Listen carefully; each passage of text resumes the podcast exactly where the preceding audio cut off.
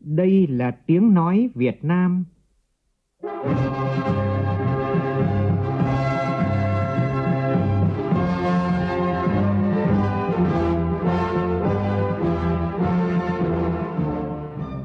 là tiếng nói Việt Nam, phát thanh từ Hà Nội, thủ đô nước Cộng hòa xã hội chủ nghĩa Việt Nam.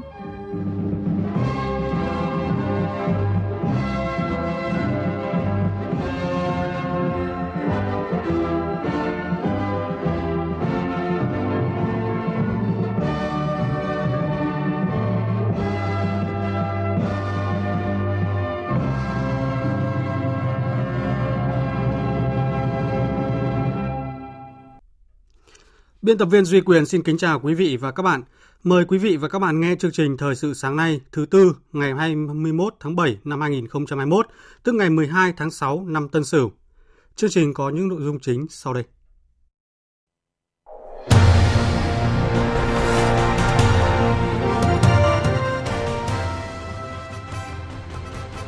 Tiếp tục quy trình nhân sự tại chương trình kỳ họp thứ nhất Quốc hội khóa 15. Sáng nay Quốc hội bầu Tổng thư ký Quốc hội, Chủ tịch Hội đồng dân tộc, chủ nhiệm Ủy ban của Quốc hội, Tổng kiểm toán nhà nước. Chính phủ yêu cầu Ban chỉ đạo quốc gia phòng chống dịch COVID-19 các bộ ngành tăng cường kỷ luật kỷ cương, nâng cao ý thức chấp hành của người dân, bảo đảm thực hiện chặt chẽ hơn, hiệu quả hơn các biện pháp phòng chống dịch COVID-19. Hơn 100 bệnh nhân mắc COVID-19 nặng tại thành phố Hồ Chí Minh đã hồi phục ngoạn mục. Trong khi đó, Thứ trưởng Bộ Y tế Nguyễn Trường Sơn nhận định dịch bệnh COVID-19 tại thành phố Hồ Chí Minh sẽ giảm trong 7 đến 10 ngày tới. Tuy nhiên, việc này phụ thuộc rất lớn vào năng lực của ngành y tế và cả hệ thống chính trị và nhận thức của người dân. Trong phần tin thế giới, hôm nay Mỹ và Đức công bố thỏa thuận về dự án dòng chảy phương Bắc 2, chấm dứt nhiều năm căng thẳng giữa hai nước. Thành phố Trịnh Châu, thủ phủ tỉnh Hà Nam, Trung Quốc ghi nhận lượng mưa kỷ lục sau trận mưa kéo dài từ hôm 18 tháng 7 đến nay, khiến 12 người thiệt mạng. Dạng sáng nay, hồ chứa Quách Gia Chủy bị vỡ, trong khi đó mực nước tại một số hồ chứa đều vượt mức báo động.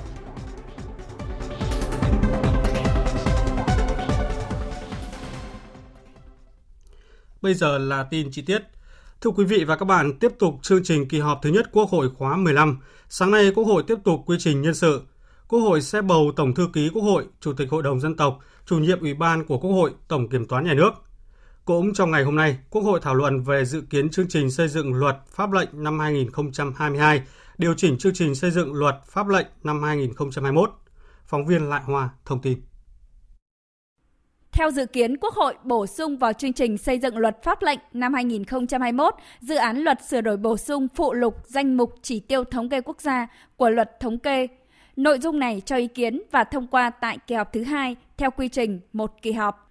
Về chương trình xây dựng luật pháp lệnh năm 2022 tại kỳ họp thứ ba diễn ra vào tháng 5 năm 2022, Dự kiến Quốc hội sẽ thông qua 6 dự án luật và một dự thảo nghị quyết, bao gồm luật cảnh sát cơ động, luật điện ảnh sửa đổi, luật kinh doanh bảo hiểm sửa đổi, luật thanh tra sửa đổi, luật thi đua khen thưởng sửa đổi, luật sửa đổi bổ sung một số điều của luật sở hữu trí tuệ, nghị quyết về chương trình xây dựng luật pháp lệnh năm 2023. Tại kỳ họp này, Quốc hội cũng cho ý kiến về ba dự án luật, bao gồm luật dầu khí sửa đổi, luật phòng chống bạo lực gia đình sửa đổi, luật thực hiện dân chủ ở xã, phường, thị trấn. Tại kỳ họp thứ tư diễn ra vào tháng 10 năm 2022, Quốc hội dự kiến thông qua 3 dự án luật, bao gồm luật dầu khí sửa đổi, luật phòng chống bạo lực gia đình sửa đổi, luật thực hiện dân chủ ở xã, phường, thị trấn. Ngoài ra, Quốc hội cho ý kiến vào một dự án luật, đó là luật bảo vệ quyền lợi người tiêu dùng sửa đổi. Cũng trong ngày hôm nay, Quốc hội thảo luận ở hội trường về chương trình giám sát của Quốc hội năm 2022.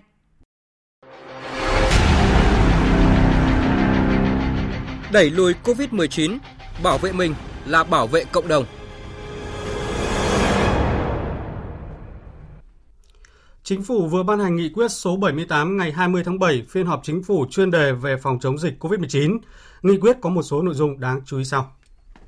Chính phủ yêu cầu Ban chỉ đạo quốc gia phòng chống dịch COVID-19, các bộ ngành tăng cường chỉ đạo tập trung, thống nhất, chuyên sâu đối với thành phố Hồ Chí Minh và các tỉnh phía Nam ở cấp liên vùng, đồng thời tăng cường kỷ luật kỷ cương, nâng cao ý thức chấp hành của người dân, đảm bảo thực hiện chặt chẽ hơn, hiệu quả hơn các biện pháp phòng chống dịch theo chỉ thị 16, đặc biệt có thể thực hiện giãn cách xã hội ở mức cao hơn đối với các địa bàn có diễn biến dịch tễ phức tạp tại một số địa phương với mục tiêu bảo vệ, chăm sóc sức khỏe, tính mạng của nhân dân là trên hết, trước hết.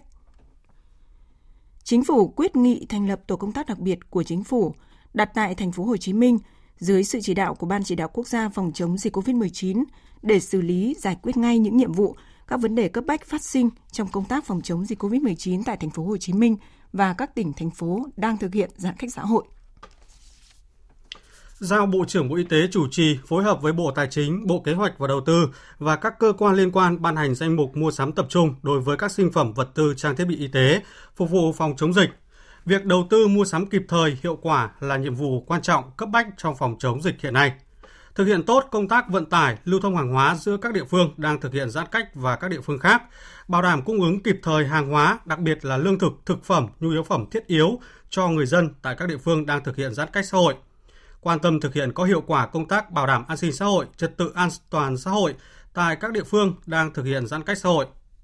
Các bộ, cơ quan ngang bộ, cơ quan thuộc chính phủ, ủy ban nhân dân tỉnh, thành phố trực thuộc trung ương, đặc biệt là các địa phương đang thực hiện giãn cách xã hội theo chỉ thị số 16, nâng cao tinh thần trách nhiệm, siết chặt kỷ luật kỷ cương trong chỉ đạo tổ chức thực hiện phòng chống dịch, đặc biệt là nâng cao ý thức và sự chấp hành chỉ thị 16 của nhân dân đối với các yêu cầu về giãn cách cá nhân với cá nhân, giữa gia đình với gia đình, không tụ tập đông người, hạn chế việc đi lại, không ra khỏi nhà nếu không có việc thực sự cần thiết.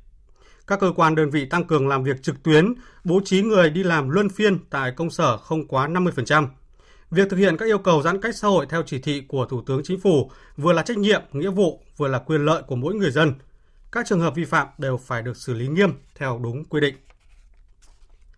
Bản tin dịch COVID-19 của Bộ Y tế sáng nay cho biết, Tính từ 18 giờ 30 phút chiều qua đến 6 giờ sáng nay, nước ta ghi nhận 2.787 ca mắc mới COVID-19, trong đó thì 12 ca nhập cảnh và 2.775 ca ghi nhận trong nước.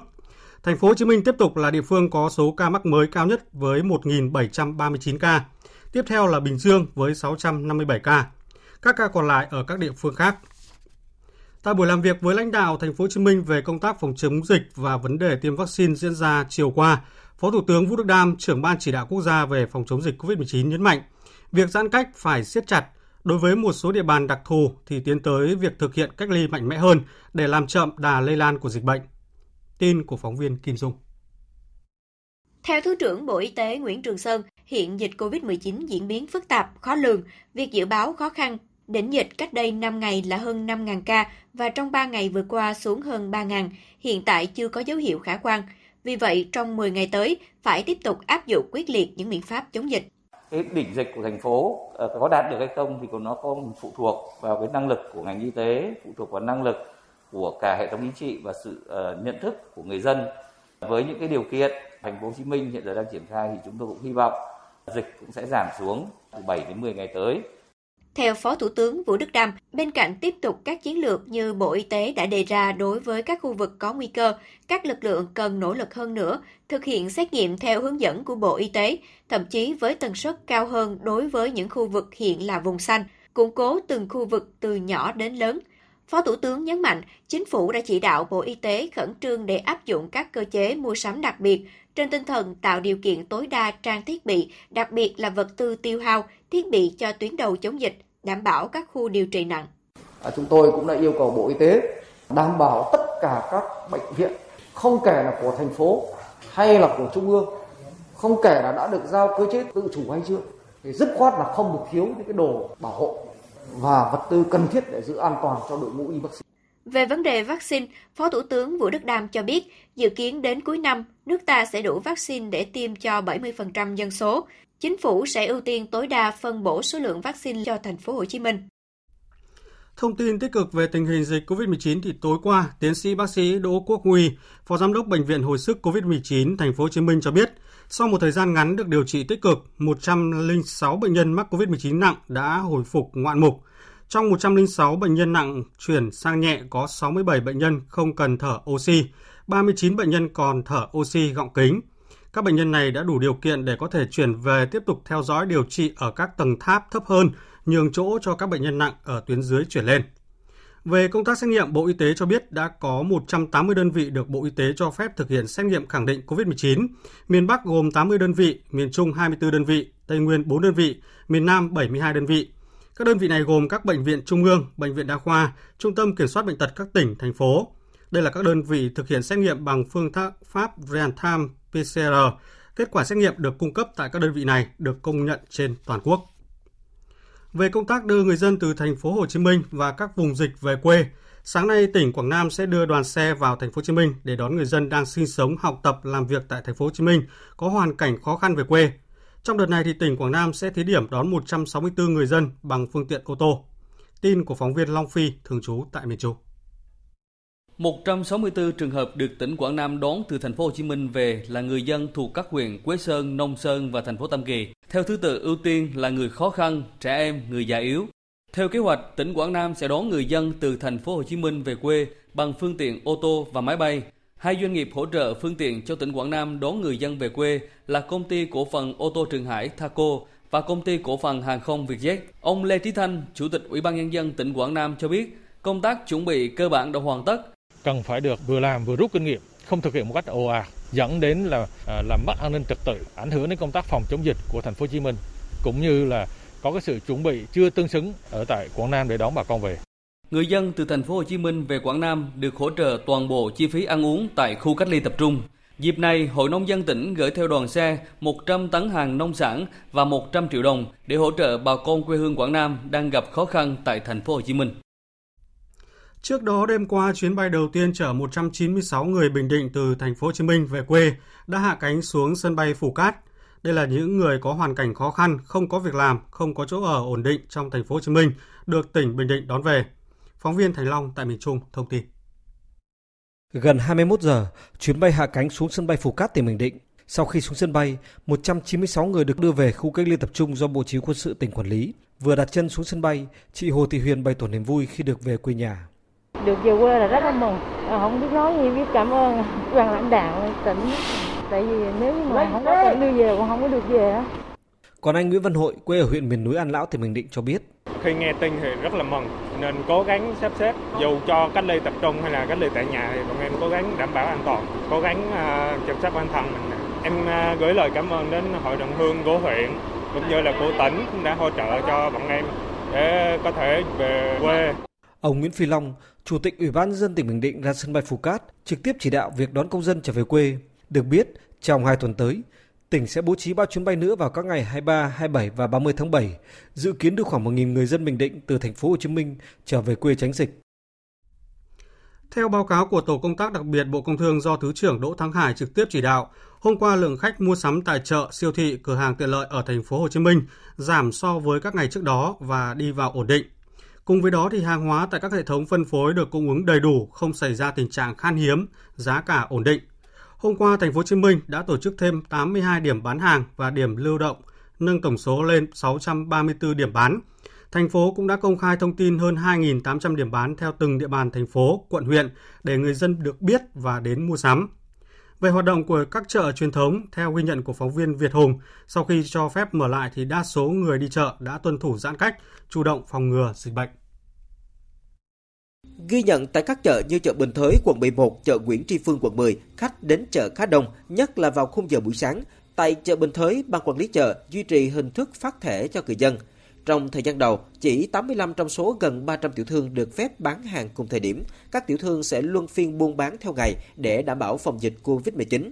Còn tại chợ An Đông, quận 5, nhiều tiểu thương chưa trở lại kinh doanh, chỉ có 15 sạp hoạt động, chủ yếu bán thịt heo, bò, gà và các loại rau củ quả gia vị.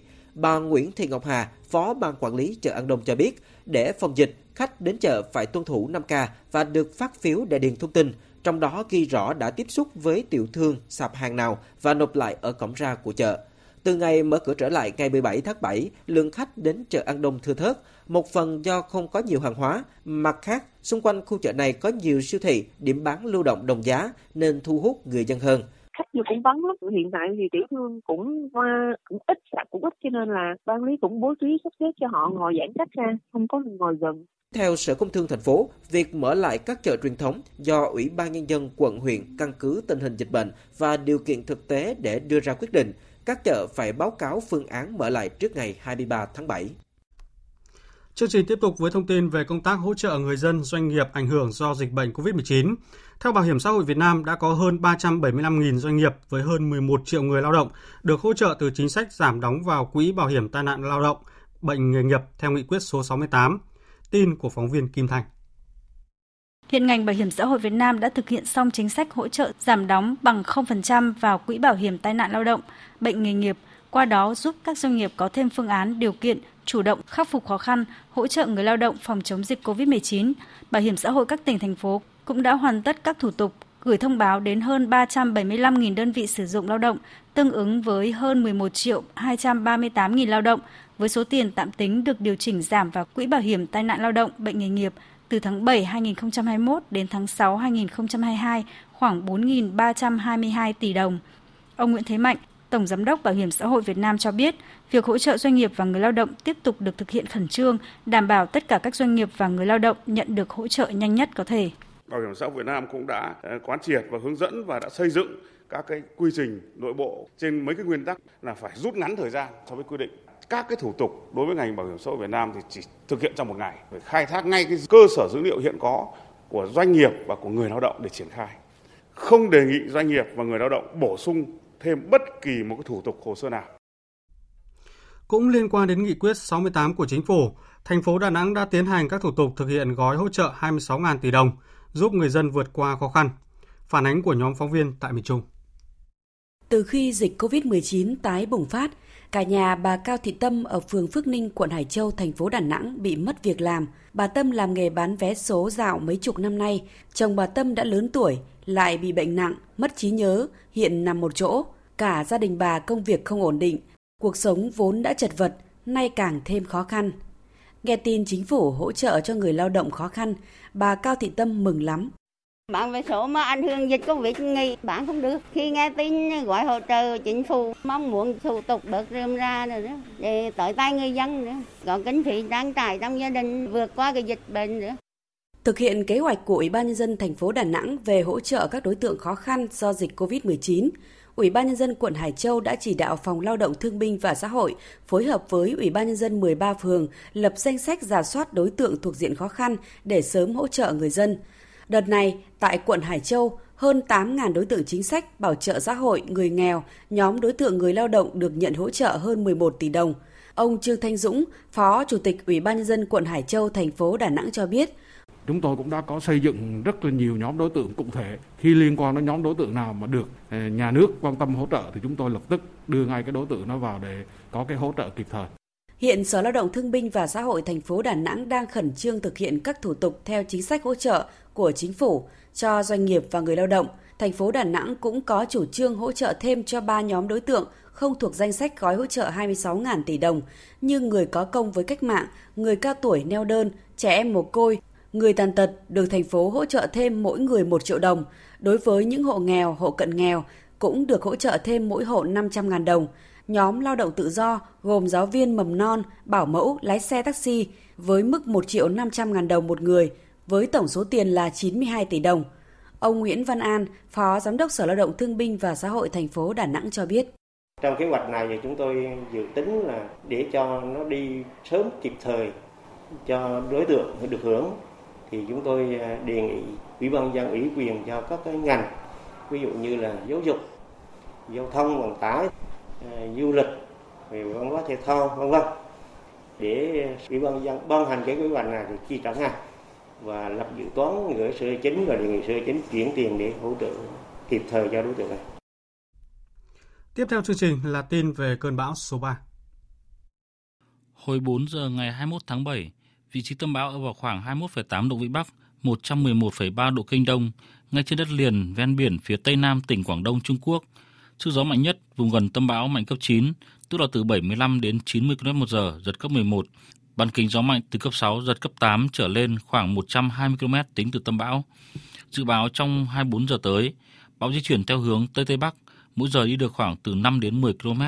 Đến 4 giờ ngày 22 tháng 7, vị trí tâm bão ở vào khoảng 22,5 độ Vĩ Bắc, 109,5 độ Kinh Đông, trên đất liền phía nam tỉnh Quảng Đông, Quảng Tây Trung Quốc, cách Móng Cái, Quảng Ninh khoảng 200 km về phía đông đông bắc. Sức gió mạnh nhất vùng gần tâm bão mạnh cấp 8, tức là từ 60 đến 75 km/h, giật cấp 10.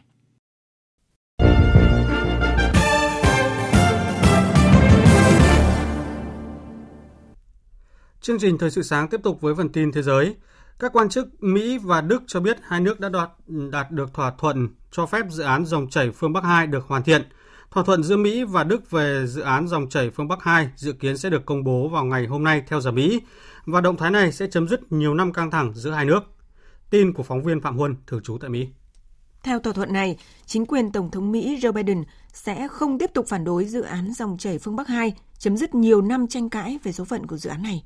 Trong khi đó, Đức sẽ đồng ý hỗ trợ Ukraine trong ngoại giao năng lượng và các dự án trong lĩnh vực này. Giới chức Mỹ dưới thời hai chính quyền tiền nhiệm đã phản đối dự án dòng chảy phương Bắc 2. Tuy nhiên, sau khi đắc cử, Tổng thống Joe Biden hồi tháng 5 đã gỡ bỏ các lệnh trừng phạt của Mỹ đối với công ty thực hiện dự án và ban lãnh đạo của công ty này. Động thái này là một thay đổi trong chính sách của Mỹ và được coi là một nỗ lực của chính quyền Biden nhằm củng cố quan hệ với các đồng minh châu Âu, đặc biệt là Đức. Thỏa thuận giữa Mỹ và Đức sẽ cho phép Nga tăng gấp đôi số lượng khí tự nhiên xuất khẩu trực tiếp sang Đức thông qua đường ống ngầm dưới biển Baltic thay thế đường ống chạy qua Ukraine. Tối qua theo giờ Việt Nam, tỷ phú người Mỹ Jeff Bezos cùng ba người khác đã bắt đầu chuyến bay vào không gian đầu tiên do công ty hàng không vũ trụ thuộc sở hữu của tỷ phú này thực hiện. Đây là sự kiện đánh dấu bước ngoặt trong ngành du lịch vũ trụ tư nhân. Theo đó, tàu vũ trụ New Shepard đã rời bệ phóng tại cơ sở Launch One của Blue Origin tại sa mạc Tây Texas vào lúc 10, vào lúc 8 giờ 12 phút theo giờ địa phương. Sau khi cất cánh, tàu vũ trụ New Shepard bay hướng về không gian với tốc độ hơn 3.700 km một giờ, sử dụng động cơ oxy hóa lỏng hydro. Sau khi tới gần ranh giới Kaman, vốn là ranh giới được công nhận giữa bầu khí quyển của trái đất và không gian bên ngoài ở độ cao 100 km, tàu New Shepard đã tách khỏi tên lửa đẩy. Cùng đi với tỷ phú Bezos trong chuyến bay thám hiểm ngắn này còn có anh trai ông là Mark Bezos, phi công 82 tuổi Wally Funk và sinh viên 18 tuổi Oliver Demi. Như vậy, trên chuyến bay có cả người trẻ tuổi nhất và người lớn tuổi nhất bay vào vũ trụ. Thành phố Trịnh Châu, thủ phủ tỉnh Hà Nam Trung Quốc đã ghi nhận lượng mưa kỷ lục sau trận mưa kéo dài từ hôm 18 tháng 7 đến nay. Theo thống kê sơ bộ đã có 12 người thiệt mạng và hàng trăm nghìn người đã buộc phải di rời nơi ở. Tin của phóng viên Đài Tiếng Nói Việt Nam thường trú tại Bắc Kinh, Trung Quốc. Lượng mưa trung bình mà thành phố Trịnh Châu, thủ phủ tỉnh Hà Nam Trung Quốc phải hứng chịu từ ngày 18 tháng 7 đến nay là 449 mm, có nơi đạt 875 mm. Lượng mưa tính theo ngày tại trạm Trịnh Châu, Đăng Phong, Tân Mật vượt mức kỷ lục. Đặc biệt từ 16 giờ đến 17 giờ ngày 20 tháng 7, lượng mưa tại trạm Trịnh Châu là 201,9 mm. Đây là lượng mưa lớn nhất trong một giờ kể từ trước đến nay tại Trung Quốc. Vào lúc 1 giờ 30 phút sáng nay 21 tháng 7 theo giờ địa phương, hồ chứa Quách Gia Chủy đã bị vỡ, trong khi đó mực nước tại hồ chứa Trường Trang và sông Giả Lỗ tại đây đều vượt mức báo động. Hệ thống tàu điện ngầm tại Trịnh Châu cũng đã phải dừng hoạt động. Theo thống kê sơ bộ, đã có 12 người thiệt mạng và 100.000 người buộc phải di rời chỗ ở do mưa lũ. Hiện cơ quan phòng chống lũ lụt hạn hán quốc gia Trung Quốc đã nâng mức ứng phó khẩn cấp từ cấp độ 3 lên cấp độ 2, đồng thời huy động lực lượng lớn người và phương tiện ứng cứu nhằm hạn chế tối đa các thiệt hại do mưa lũ gây ra tại đây. Quý vị và các bạn đang nghe chương trình Thời sự sáng của Đài Tiếng Nói Việt Nam. Tiếp theo chương trình, như thường lệ, là một số thông tin thể thao đáng chú ý.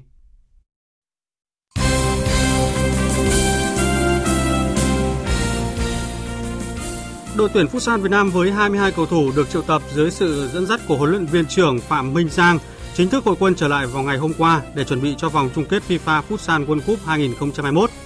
Đội tuyển sẽ tập luyện tại Trung tâm huấn luyện thể thao quốc gia Thành phố Hồ Chí Minh, sau đó sẽ lên đường sang Tây Ban Nha tập huấn và thi đấu 3 trận quốc tế tại giải Futsal Tứ Hùng diễn ra từ ngày 28 tháng 8 đến ngày 31 tháng 8. Theo lịch thi đấu thì đội tuyển Futsal Việt Nam sẽ gặp đội tuyển Brazil trong trận gia quân tại vòng bảng ngày 13 tháng 9. Đối thủ tiếp theo của đội tuyển Việt Nam lần lượt là Panama vào ngày 16 tháng 9 và Cộng hòa Séc vào ngày 19 tháng 9. Bước sang ngày tập luyện thứ ba tại Trung tâm Đào tạo bóng đá trẻ Việt Nam nhằm chuẩn bị cho vòng loại giải vô địch châu Á, hôm qua các cầu thủ nữ quốc gia tiếp tục rèn thể lực và làm quen với các bài tập của chuyên gia thể lực. Chia sẻ về mục tiêu của toàn đội trong giải đấu lần này, tiền vệ Hoàng Quỳnh cho biết. Mục tiêu tập trung của đội này là bọn em sẽ cố gắng để vượt qua vòng loại để vào vòng ờ, chung kết để 2022-2023 để đi ờ, World Cup ạ cá nhân của em mục tiêu là em sẽ ừ, cố gắng thật là nhiều nỗ lực hơn trước rất là nhiều để tập ừ, tại vì khi em nghỉ 2 năm rồi bây giờ quay lại thì cũng sẽ nhiều sự khác biệt Chỉ còn hai ngày nữa sẽ diễn ra lễ khai mạc Thế vận hội mùa hè Tokyo 2020. Tuy nhiên, người đứng đầu Ủy ban tổ chức Olympic Tokyo, ông Toshiro Muto thông báo không loại trừ khả năng sẽ hủy bỏ Thế vận hội vào phút chót nếu các ca mắc COVID-19 mới tiếp tục gia tăng tại Nhật Bản.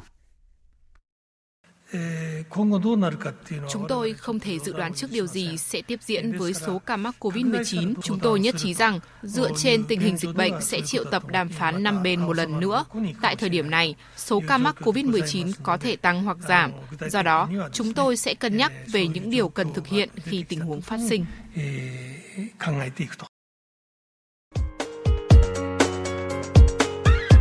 Dự báo thời tiết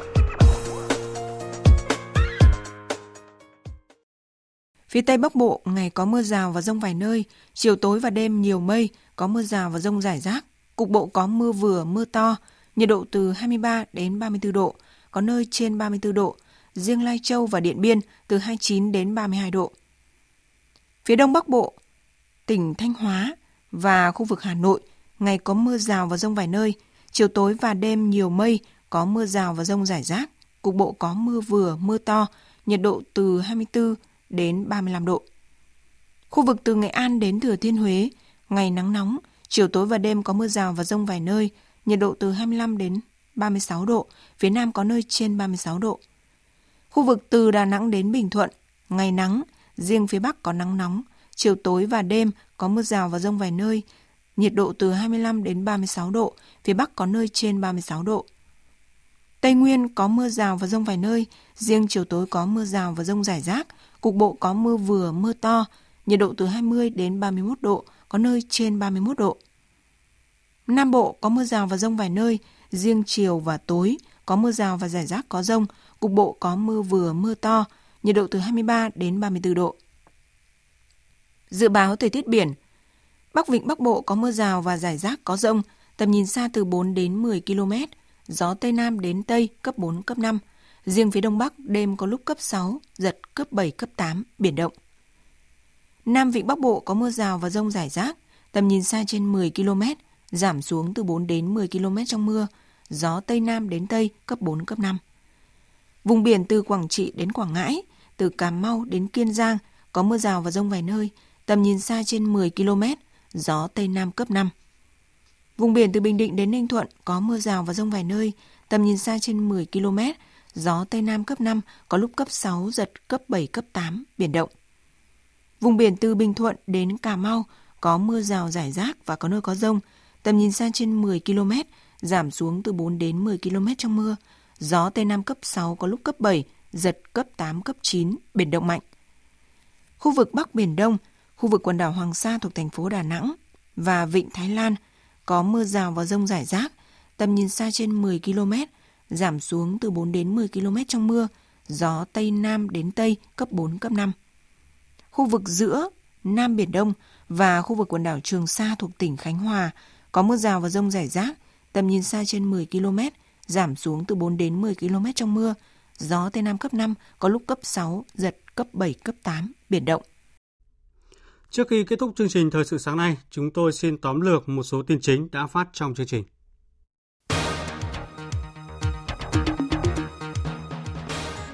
Tiếp tục quy trình nhân sự tại chương trình kỳ họp thứ nhất Quốc hội khóa 15, sáng nay Quốc hội bầu Tổng thư ký Quốc hội, Chủ tịch Hội đồng Nhân dân tộc, chủ nhiệm Ủy ban của Quốc hội, Tổng Kiểm toán Nhà nước.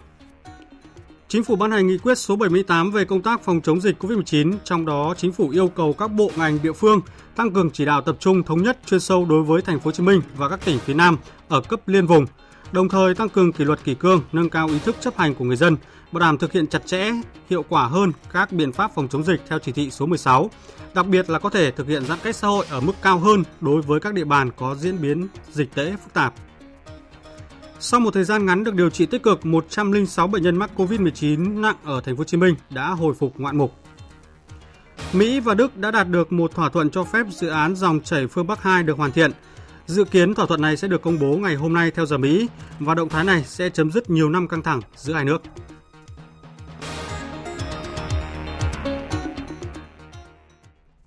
Đến đây chúng tôi xin kết thúc chương trình Thời sự sáng nay của Đài Tiếng Nói Việt Nam. Chương trình do biên tập viên Duy Quyền thực hiện, cùng sự tham gia của phát thanh viên Quỳnh Anh, kỹ thuật viên Thu Hiền, chịu trách nhiệm nội dung Lê Hằng.